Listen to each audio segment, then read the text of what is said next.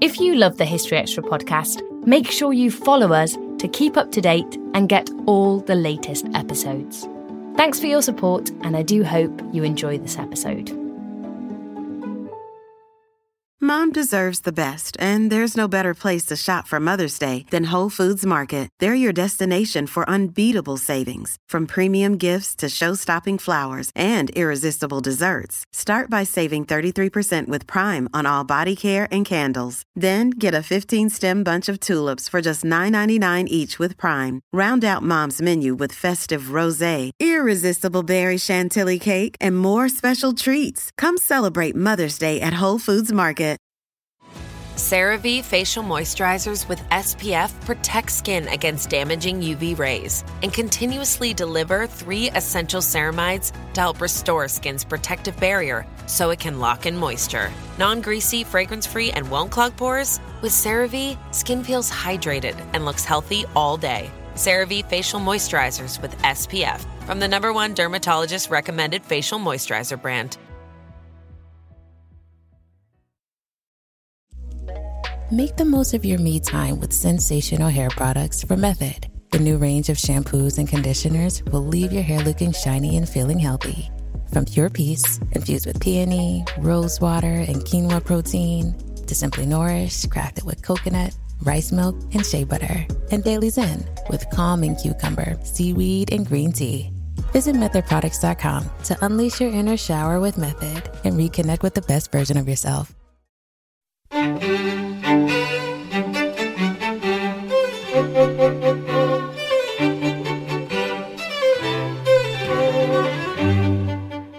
And welcome to the History Extra podcast from BBC History Magazine, Britain's best selling history magazine.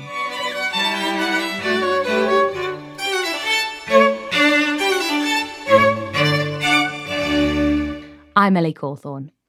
From Chile to Khartoum, Shanghai to Sydney, wherever British colonists ventured in the 18th and 19th century, cricket was sure to follow.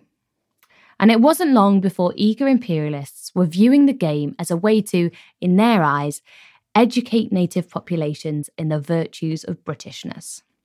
As the T20 World Cup heads towards its final stages, the historian Souvik Naha joined our production editor Spencer Mizen to talk about cricket's so called civilizing mission in the Age of Empire. Souvik, in your recent feature for BBC History magazine, you describe how, over the course of almost two centuries, British imperialists saw cricket as a means of exporting English virtues to their colonies across the globe, all part of what they kind of viewed as this grand civilizing mission. Now, you, you write early in the piece that cricket was seen to represent the very English qualities of fair play, equanimity, and loyalty. Now, my first question is why was that? Why was this game, as opposed to, say, football or boxing, regarded as a symbol of, of, of English integrity and honesty? Um, thanks, Spencer. That's a great question to begin with, actually, because uh, in the opinion of most historians of 19th century England, uh, Middle England and also the southern part of England underwent a very significant process of gentrification. And with that process also came industrial modernity and also a kind of civilizing vision, which were articulated mainly through uh, the private educational institutions of Victorian Britain, and also through other avenues such as missionary activities within and outside England.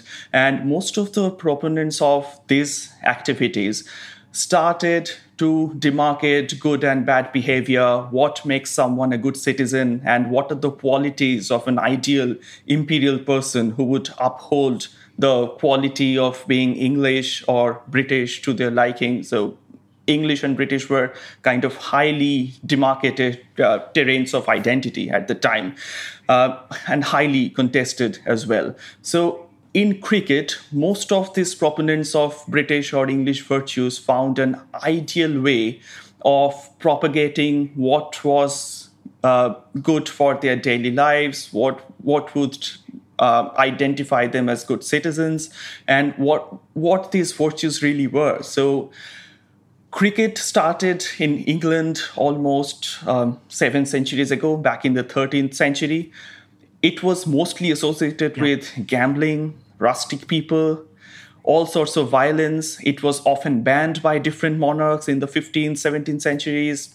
And on, on, Sundays, when most people would go out to play cricket, sometimes the local parish or the vicar would put a ban on cricket because that was distracting people from church service. Everything suddenly changed yeah. in the middle of the 19th century when suddenly there was a huge upsurge of enthusiasm among the British elite regarding cricket. Uh, why cricket and not in any other sport we don't really have a very clear answer to it but somehow cricket became the sport that they would all favor as that pursuit of excellence as citizen as a patriot as the ideal person to uphold the virtues of the nation and also the empire to prepare people for administrative and military functions of the empire so that the empire can be further glorified, it can be strengthened, and all its bulwarks can be reinforced. So, these were the reasons why cricket became extremely popular in most public schools of Britain in the mid 19th century. The headmasters of different schools and also the principals of different colleges put enormous importance to playing cricket among all its um, students. It also had a very distinct military function because after the Crimean War, there was suddenly a big question put around the military functions of the British Army. And also after the Indian Mutiny of 1857, there were question marks around the efficiency of the British military these kind of questions were further strengthened by the debacle of the Boer War, where, when England faced like severe casualties. So these were the processes which influenced the British people to think that we need to make our bodies more martial, we need more sport, and cricket became the kind of paradigm of discipline, teamwork, sacrificing oneself in the face of adversity or for the nation. So these were the virtues which were instilled in cricket actively in this period of 50 years. So cricket served a huge and significant ideological function around this period. And these virtues generally became so entrenched in British psyche that we can't even think about Victorian England without cricket. But you're also right that, that, the game of cricket conjured images of England's bucolic past. I mean, could you elaborate on that a, a little bit? Uh, some of the writers on cricket, such as Andrew Lang or after that A.G. Gardiner and Neville Cardus, they would conjure up this uh, bucolic, uh, these images of the bucolic pasts of England, the rusticity, which were at the core of Englishness. So this process started in the late 19th century when writers would usually ascribe good qualities into being back to nature. The connection with nature was extolled in most of these writings of this period. And also, people were getting disaffected with industrial modernity. So, they were saying that industrial Britain was making huge profits, but it was actually getting people away from what England really meant. So, there was this mythologization and romanticization of rustic rural England. And since the portraits of cricket photographs were not really very popular at the time that came much later. We always see most of the portraits of cricket uh, the game being played in, on the village green by people who were like mostly amateurish and not really professionals. So they would just play cricket for fun. So these kind of images gradually became very strong reminders of what was english about england. And these also serve to differentiate England from its other parts of the United Kingdom, like Scotland or Wales. So, cricket was something that differentiated England from Britain and also other parts of the British Empire. Now, reading your, your feature, I soon realised that Britons were playing cricket overseas much earlier than I'd ever imagined. Um, the early ex- example that you cite is, I believe, a group of British seamen having a game while their ship was anchored off the coast of Western India in 1721. I mean, could you give us some more examples of the of the game being exported abroad in, in, in the early days of empire? Yes, uh, British people started playing cricket wherever they went. So there is this military dossier from Egypt from the late 17th century, that's 1680s, and it talks about a group of British seamen playing cricket in Alexandria.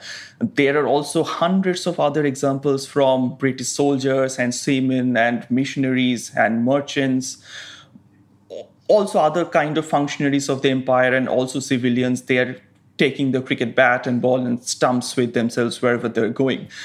There are other examples from other parts of asia as well. Uh, there was this uh, army cricket club in rangoon from 1825 uh, the british army started playing cricket in buenos aires in 1831 in shanghai 1858 valparaiso so when one British admiral went to Valparaiso to head the Chilean Navy. So apparently there were games of cricket organized to uh, welcome him just to honor his presence among in, in Chile. So these kind of examples abound from the entirety of the empire. In the early days, did British colonists encourage native populations to join in with them in playing cricket? or was it principally seen as a white man's sport at the very beginning? Initially, the British people did not really encourage the natives to play cricket or they really wanted to include them into their playing structures, into their societies, into the club system in, uh, within which cricket was usually played. Mostly, these natives, such as Indians, some Chinese people in Shanghai, some other indigenous groups in other people, most of them tried to just imitate the British. They saw them playing on the field.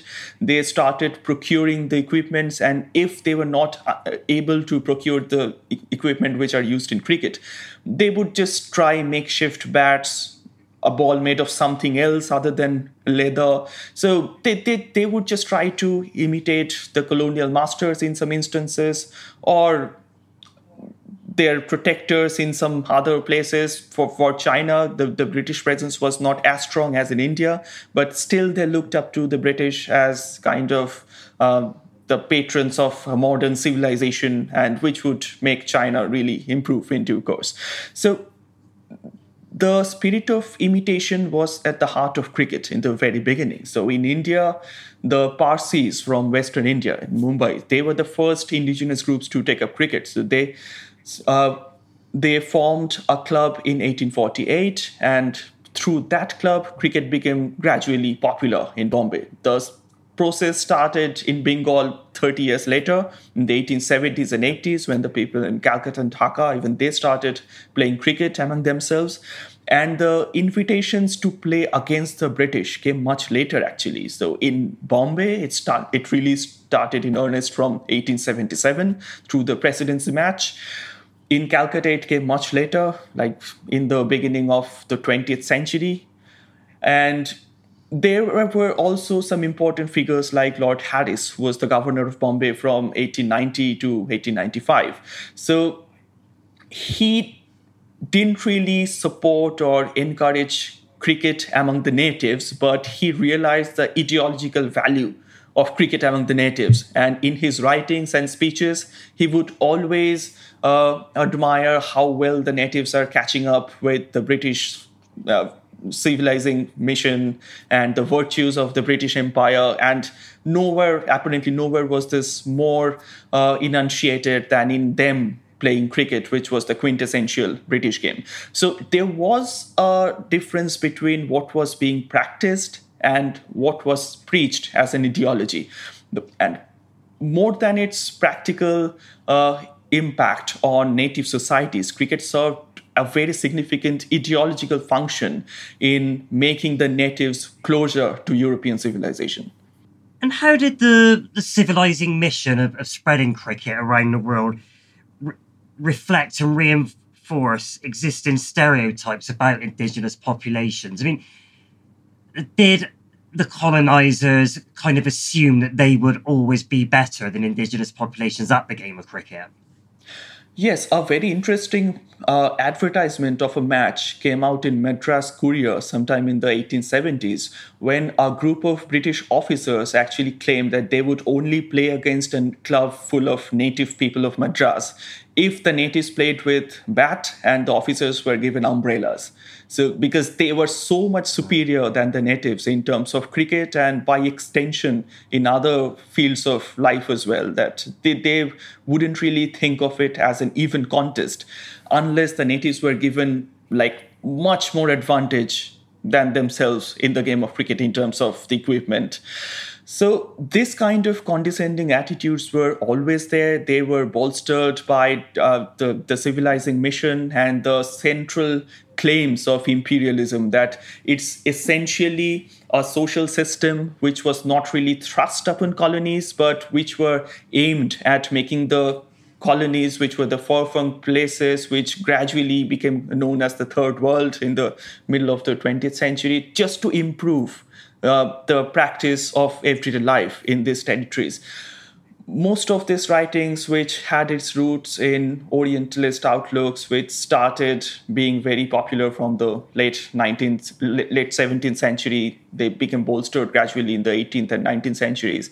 So the central tenets of imperialist thinking and was that the oriental civilizations used to be very advanced once upon a time but after that through wars or declines, they have really uh, been they, they have really reached a quagmire of civilization and it's the moral duty of the european nations to again uplift them to the same level that they once were in. So cricket fitted very nicely with this because apparently cricket was the quintessential british game and as such it held all the values and virtues of being english or being british or whatever good the british empire really represented. So in that manner the british educators or civil servants were extremely invested in propagating the values of cricket to the native people. So even though they didn't really help with the practicalities that much, they were always there with moral support or assistance in other manners. And some Indians as well, who were part of the British Empire's administrative mechanisms, like the local princes of India, and also other collaborators who were actively involved into trading with British merchants and other functionaries of the empire. Even they started believing in the civilizing virtues of cricket and they started promoting cricket with their money, with their sponsorship. India was able to send a few representative teams to England in the late 19th or early 20th centuries. And without princely patronage, cricket would never really have prospered into the national game that it has become these days. So sure. this was definitely done with the encouragement of the British people. Now you also observe that Christian missionaries were often the most enthusiastic evangelists of the of the game across the colonies. I mean, uh, why was that? I mean, how did they view cricket as a as a vehicle for spreading the word of God? The Christian missionaries uh, took recourse to various recreational activities as part of their goal of reaching the natives. So, one of them was uh, translating the Bible into native languages across the world and start preaching in local languages to different people, start providing meals and clean water to like the rural people who were usually deprived of those things. And cricket was also part of this. So they started believing that cricket was kind of part of God's will and also the ultimate uh, representative of the British Empire. And in some colonies like India and China, when the British Empire didn't really support missionary activities, they, they they didn't really provide any practical assistance. So the church and the state were quite separate from one another. So they both believed in civilizing mission, but they wanted to do them differently. So different ways. Yeah. to an extent, to be able to curry favor with the local government, with uh, the purchase of land for making churches or for other activities which were really, uh, for which the local government assistance was really necessary. Like, for, for instance, the Baptist missionaries wanted to build homes for sailors in all the Indian port cities. Where would the money and the land come from? Definitely, the government has to play a significant part, part in it. So, they wanted to echo what the British government was actually thinking as well. And since the British Empire was so much invested in cricket, so it was only natural that even they would consider cricket to be something that would be very useful in preaching Christianity and also their belief systems. Still to come on the History Extra podcast. He actually won the War of Succession, beating everybody else because the British resident in Nawanagar and also the British Crown, they actively helped him get the throne because of his cricketing connections. They were all in awe of Ranjit Singh ji. We don't always realise just how much our negative thoughts and experiences stick with us and weigh us down. You may find your brain constantly running through a highlight reel of bad moments. That comment your friend made last week that hurt your feelings, that frustrating thing your mum does, or that silly thing you said in a meeting. Maybe it's time to get it all off your chest, whether it's a tiny annoyance or something much bigger. Talking about it can give you some relief and lead you to a potential solution. That's where therapy comes in. It's a safe space to share whatever's weighing you down and learn to process it so your internal highlight reel can focus on the good stuff. And BetterHelp offers affordable online therapy on a schedule that works for you. Connect with a licensed therapist by text, phone, or video call. Start the process in minutes and switch therapists anytime. Let it out with BetterHelp. Visit betterhelp.com slash historyextra today to get 10% off your first month. That's betterhelp, H-E-L-P dot com slash history extra. This episode is brought to you by Indeed. We're driven by the search for better, but when it comes to hiring, the best way to search for a candidate isn't to search at all. Don't search, match with Indeed.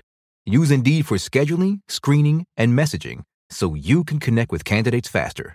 And listeners of this show will get a $75 sponsored job credit to get your jobs more visibility at Indeed.com slash History Extra. Just go to Indeed.com slash History Extra right now and support our show by saying you heard about Indeed on this podcast. Terms and conditions apply. Need to hire? You need Indeed. Now, this civilizing mission, it, it produced some uh, remarkable offshoots, didn't it? And some wonderful adaptations. I wonder if you could tell us a little bit about the form of cricket now played in the Trobriand Islands, just off the coast of Papua New Guinea. Yeah, I wonder if you just tell us a little bit about that. Trobriand Islanders have been a very unique case study for anthropologists and historians of the Pacific Islands. Uh, they started playing cricket, not just the Trobriand Islanders, but the Pacific Islands like Fiji, Samoa. They started uh, playing cricket in the early 19th century, but it was not really an organized activity, and there was very little connection with the British Empire. Sometimes uh, they went under German occupation, and even then, they continued playing cricket. Not because of any civilizing importance that they attach with cricket nor were they very much enthusiastic about colonial modernity, uh, which some Indians were really invested in.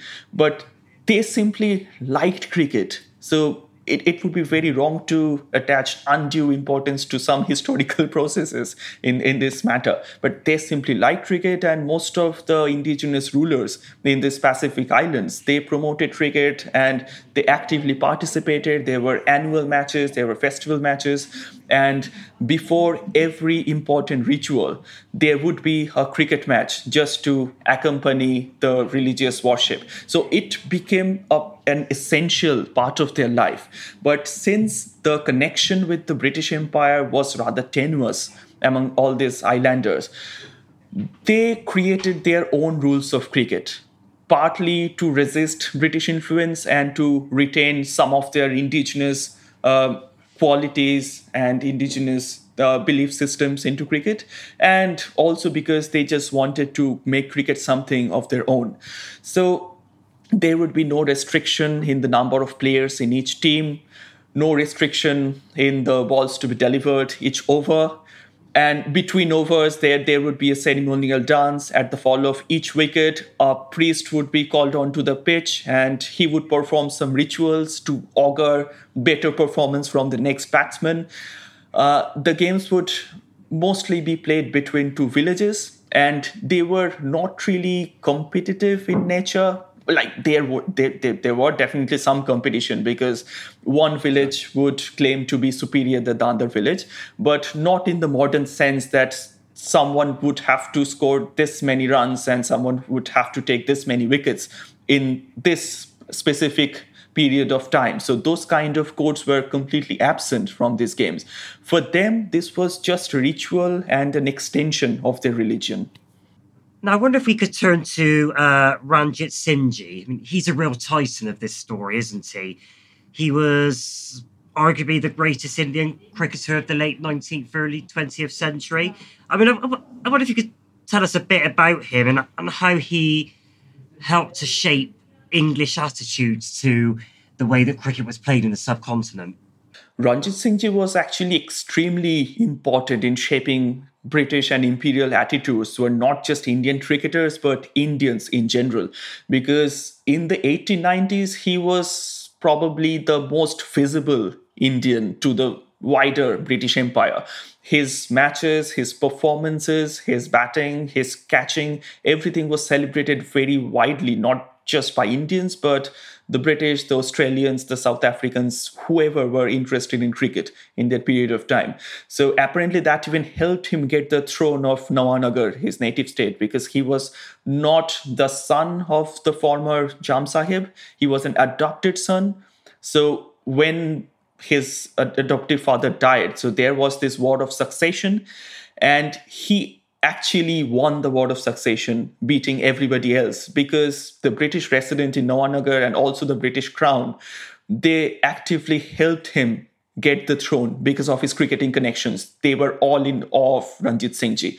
Ranjit Singhji also generated say several stereotypes about Indian people, which are mostly delineated by Neville Cardus. He always talked about how irrational Ranji's batting was, something which could not be uh, explained by modern science or modern culture. That was something different, a light out of the east. So when he and CB Fry batted, he told that at one end there is reason, at the other end there is magic. So he actually helped the orientalizing of Indian social system or Indian society in general.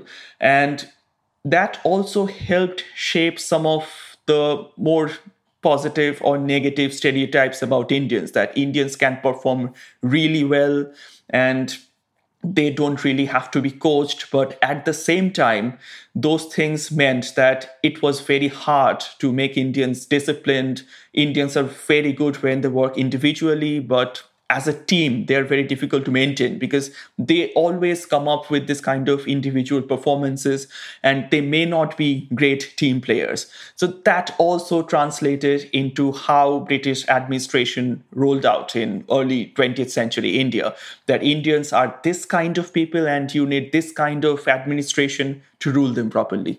No, it was a it was a different picture, wasn't it, in places like Australia, New Zealand, and South Africa um, where, as you put it in the feature, cricket generated a sense of exclusive, racialized nationalism.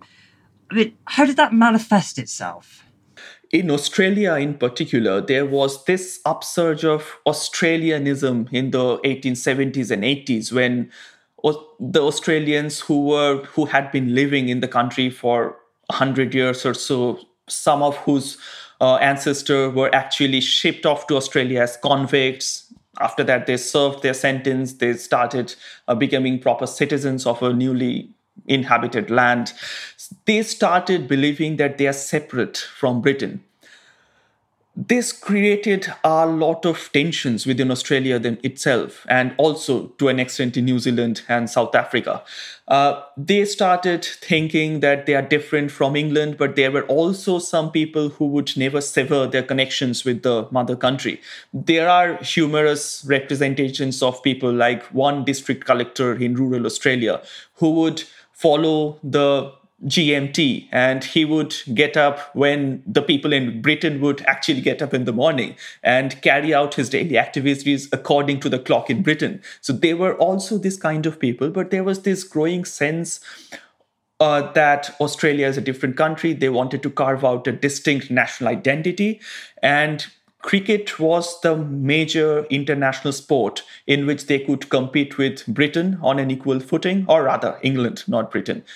At, at the time, the team was mostly called MCC. So they could play against MCC, and each of their victories were was actually celebrated as honorable to the making of a new Australian national identity.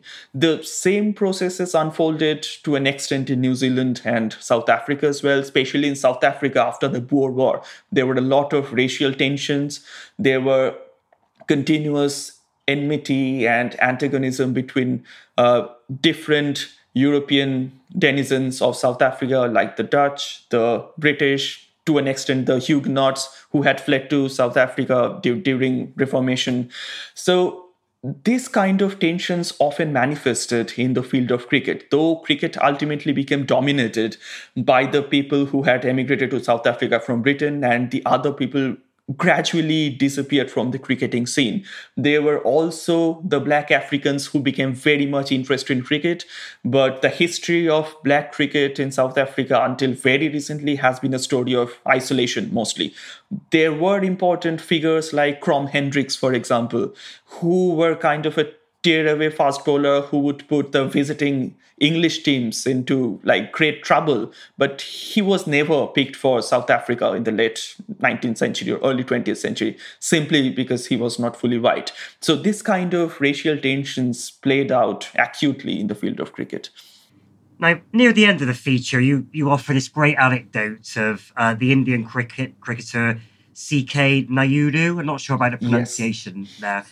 Um, smashing 153 in two hours against an MCC side, at which one spectator commentated that each shot was a nail in the coffin of empire. Now, as you know, Indian and Caribbean, the, the Indian and Caribbean middle classes were now using cricket as a, a weapon with which to protest the inequalities of colonial rule. I mean, how significant a role did cricket play in rallying native populations to campaigns for independence? particularly in some of the cities across India, there was this uh, huge nationalist fervor related with cricket. So we can't be very sure about how important cricket was and to what extent cricket carried nationalist overtones in rural India because of the lack of sources.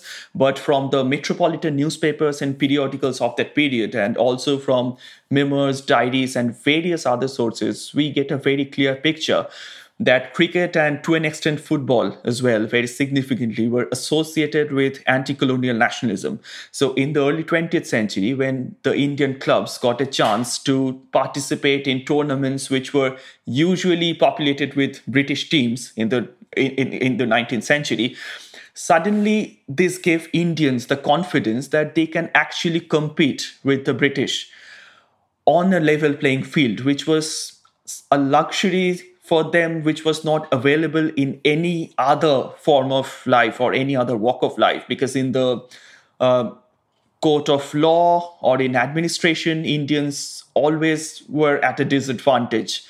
But since they were playing under similar rules and regulations and the most Indians actually envisage the English referee as someone who is fairer than other judges of character and other things, or, or who participated in other imperial duties. So they had this confidence that the English umpire would almost never give an Indian batsman out unduly. So that gave Indians the competence and also the confidence to start participating with or playing against British teams. There were uh, tournaments started just because of this and ju- just to make sure that they get enough playing experience. And towards late towards the late colonial period both in india and in different caribbean islands the british and the indian societies actually started coming closer. Some historians have ascribed this to the success of the civilizing mission that that helped the societies come together. There were also various other reasons, but their interaction actually became more closer and more frequent and sporting engagements were very important in this kind cultural and political dialogue that went on in, in the late colonial period. So around this time came figures like C.K. Nayudu in India or the three Ws in West Indies, whose cricketing exploits were uh, mobilized by nationalist leaders and other people, and that gave the general people the belief that even they can be very competent and even they can be fitted as the conquerors of the colonial masters. So in India, this particular example was it's very popular among most historians, that of C.K. Nayudu, who scored 153 in quick time. And apparently, on the same day, the Indian National Congress had its annual convention. And in every major Bombay newspaper, the news of Nayudu actually was printed on bolder and larger fronts than what Gandhi had said. So, for one day at least, cricket had become more important than the most important businesses in Indian politics. And the same happened in West Indies as well. So cricket became part of their nationalist consciousness to such an extent that they would declare holidays on the days of important cricket matches. And when Barbados became independent, the prime minister's address was to was scheduled on the day of a very important inter-island cricket match the cricket match could not be disturbed. So the Prime Minister's address was postponed until the next day. So this was the importance of cricket for nationalist politics. Now, finally, Souvik, uh, the, the world of cricket has changed dramatically over the past few decades. And India is very much the powerhouse of the of the modern global game as the rise of the IPL and recent test performances against Australia and England have proven. However, you, you conclude your feature by arguing that almost a century on, the empire is still woven into cricket's fabric. I mean, what do you mean by that? The codes of cricket that were put in place by the MCC in the 1780s and 19s, they, they underwent continual change but the essence of cricket has not really been transformed as much. So the number of players are still the same as it were like two centuries ago, and the basic codes of cricket have not really changed. So, as a soft cultural form, cricket has been imbued with various meanings, with the dynamics of society. So, as a hard cultural form, the practice of cricket hasn't really changed as much. Uh, just that the dynamics and domains of cricket, the countries in which it's played, the time uh, in which it's played, like the months. So there would be no cricket in the summer months even 10 years ago. But now we have cricket throughout April and May in the heat of India. These were unthinkable even to Indians, even three decades ago, where there were no cricket in the summer months at all because it can get unbearably hot. But now, in the months of May, not just Indians are playing cricket, but also people from England, Australia, South Africa, they are going and playing in the heat of India without much of a complaint. So, I would say that cricket hasn't changed that much as a sport itself. It still is reported with the same enthusiasm that it used to be 100 years ago. And its fan base has increased.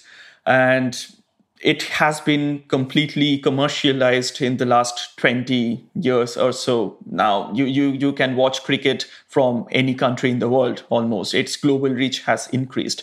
But the game of cricket hasn't really changed that much in terms of organization and culture. That was Souvik Naha Souvik wrote a feature on cricket's colonial crusaders, which appeared earlier this year in the July issue of BBC History magazine. You can also find that on our website. Just go to historyextra.com and search for cricket. Thanks for listening. This podcast was produced by Ben Hewitt, Jack Bateman, and Brittany Colley. Join us again on Friday when Sarah Reed will be exploring pregnancy and childbirth in early modern England.